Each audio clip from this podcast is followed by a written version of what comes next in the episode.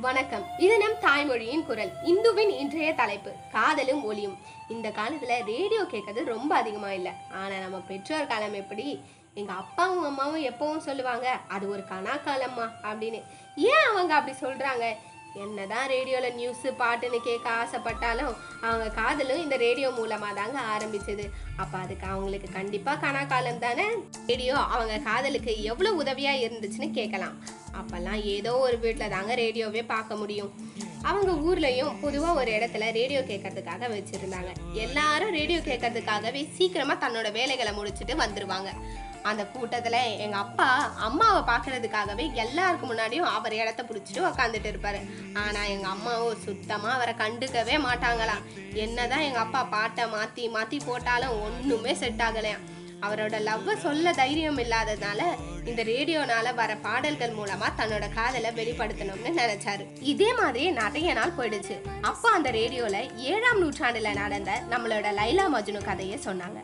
அதுல நம்ம மஜ்னு லைலா மேல அளவுக்கு அதிகமான காதல் வச்சிருந்தாரு. அந்த காதலை எப்படி வெளியே சொல்லணும்னு தெரியாம தன்னோட மனசுக்குள்ளேயே வச்சுக்கிட்டாரு. அப்போதான் தன்னோட காதலை கவிதைகள் மூலமா வெளிப்படுத்தினாரு. அதே மாதிரி எங்க அப்பாவும் கவிதைலாம் எழுதலாம்னு நினைச்சாருங்க. அப்பதான் கவிதைலாம் எழுத வராதேன்னு பாட்டு மூலமாக அவங்கள கவர்ந்துடலான்னு நினச்சாரு. மஜ்னு லைலாவை பற்றி எழுதுகிற கவிதைகள் அவளோட தோழிகள் மூலமாக தெரிஞ்சுக்கிட்டா. அதே மாதிரி தாங்க இங்கேயும். தனக்காக இவர் ரேடியோ மூலமாக காதலை உணர்த்த வைக்கிறாருன்னு தன்னோட தோழிகள் மூலமாக தெரிஞ்சுக்கிட்டாங்க.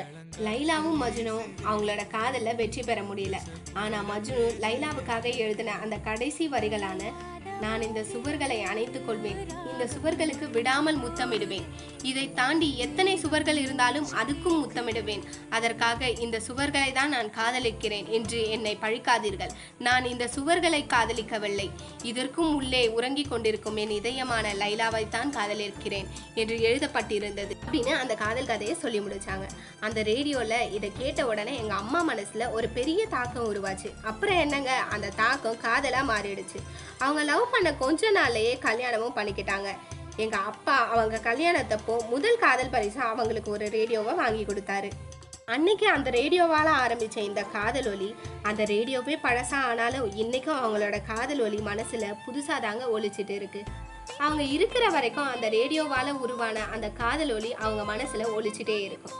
இதுதாங்க நம்ம காதலின் ஒலி. நன்றி வணக்கம்.